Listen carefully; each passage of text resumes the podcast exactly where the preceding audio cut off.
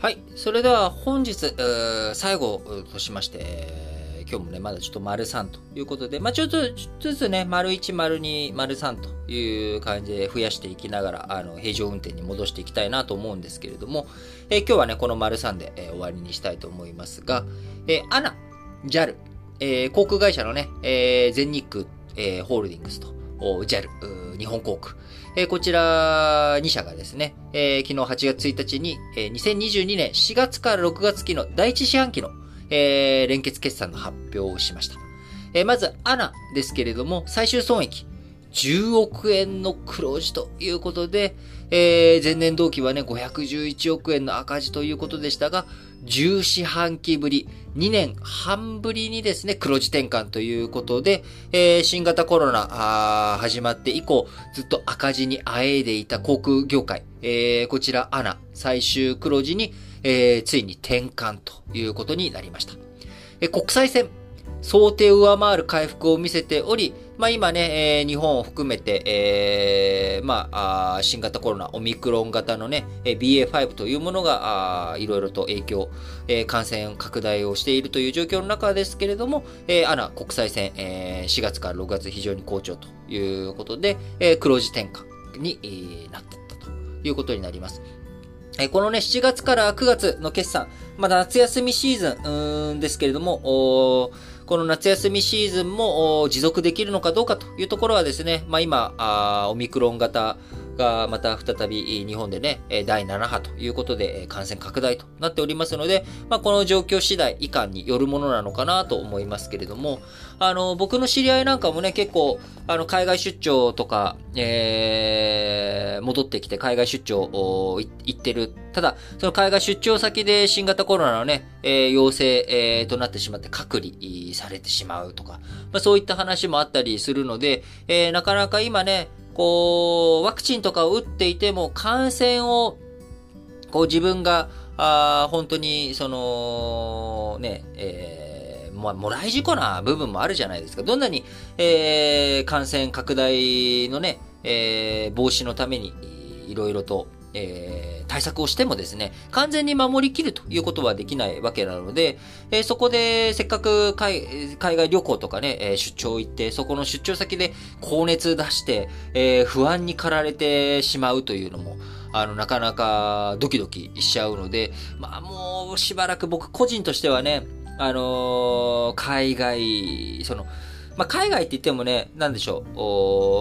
う、住んだことのあるね、国とか、あの、もう生き慣れてるところとか、まあ、そこで、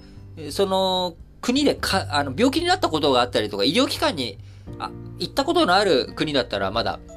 いいんですけど、えそうじゃないところに足伸ばすっていうのはね、なかなかまだちょっと緊張感高えなっていうのが今正直な自分の感想ですね。えー、皆さんもね、まあ、これ8月に入ったので、まあ、お盆休みとか夏休みとかどうしようかなっていうことで、もうすでに予約とかいろいろ入れてる方とか、僕も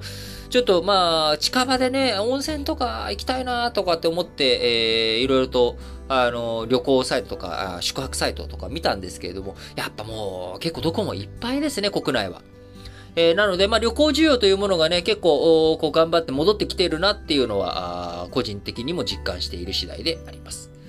えー、アナ、まあ、黒字化しましたけれども、一方、JAL、えー、日本航空の方はですね、えー、まだ赤字ではあるものの、えー、最終赤字、えー、その赤字幅がね、縮小ということになっております。えー、最終損益195億円の赤字ということで、えー、前年同期579億円の赤字からは大きく縮小ということになっており、えー、2020年以降、えー、赤字額最小ということになりました。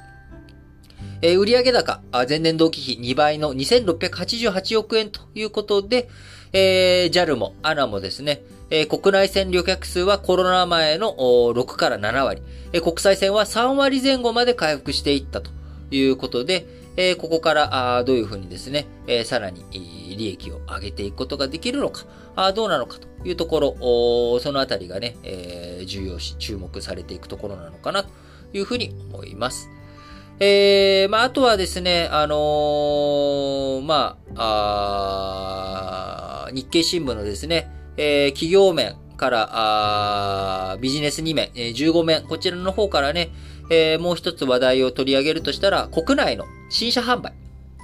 ですね。えー、こちら8月1日、昨日発表されました、えー、自動車販売の業界団体、えー、7月の国内新車販売台数、軽自動車を含めた数字ですけれども、前年同月比7.4%減の34万9335台ということで、えー、この背景はですね、えー、みんなお金がないよということより以上に、部品不足で完成車の生産滞ってしまって、えー、13ヶ月連続の前年割れということで、えサプライチェーンの混乱、こちらがね、国内の新車販売の方に影響を与えているということになっております。え、日本ね、やっぱりあの自動車メーカーというものが、まあ、産業の裾野も広く、え、日本の景気とか、あ景気動向、え、経済、こちらを見ていく上で、やはり新車の販売、えー、こちらはね、あの非常に大きな指標の一つだと思いますけれども、えー、なかなか生産が戻ってこない。えー、需要はね、えー、みんなあ、車が欲しいというところについては、需要活発、まだまだ活発であるんだけれども、えー、部品不足、生産が追いつかない、供給不足の側面からですね、えー、経済の足かせになってしまっていると。え、このあたりについてやはり解消させていく上でも、あのー、いろんなボトルネックになってしまっているところについて、えー、しっかりと政治の力もね、えー、加えていきながら対策対応を進めていってほしいなと強く思います。はい。ということで、えー、皆さんあ、本日もですね、新聞解説ながら聞きをお聞きいただきありがとうございます。えー、徐々に徐々にね、あのー、まあ、体調、体力についてはですね、まあ、もうほぼほぼ本調子になってきまして、えこのまま、まあ、あの、10キロ今すぐ走れと言われたらですね、まあ、外の外気温が、あ今ちょっとね、暑すぎるので、えー、ちょっと走るのは嫌だなっていう感じですけれども、あの、クーラー、空調の効いたね、えー、ジムの中で走る分には、あの、全然走れる感じにも戻ってきましたし、えー、体調非常にいい感じになってきましたが、まだまだね、そのなんだろう、心というか気持ちの面で、ああ、まだなんかこう、いろいろやるのが億劫だなとか思ったりとかね、暑さもあって、ちょっとなかなか、もう一声、えー、気力をね、えー、回復していくには、もうちょっと時間が必要かなと思っておりますけれども、えー、皆さんにおかれましてもですね、8月2日ということで、8月入って2日目、えー、もう真夏、東京を含めてですね、関東地方を含めて、え、非常に暑い、厳しい暑さが戻ってまいりました。あ本当にね、熱中症を含めて、皆さん体調管理気をつけていただいて、えー、暑い夏をしっかり元気に、えー、乗り切っていきましょう。えまた本日はね、火曜日ということもありまして、ラジ歴本体の方、こちらもね、配信日となっておりますので、えー、ぜひ、ラジ歴、カタカナ4文字のラジ歴本体の方、えー、こちらの方もね、あの、検索をして、えー、ぜひ聞いて、えー、いただければなと思います。はい。それでは、皆さん、今日も元気に、いってらっしゃい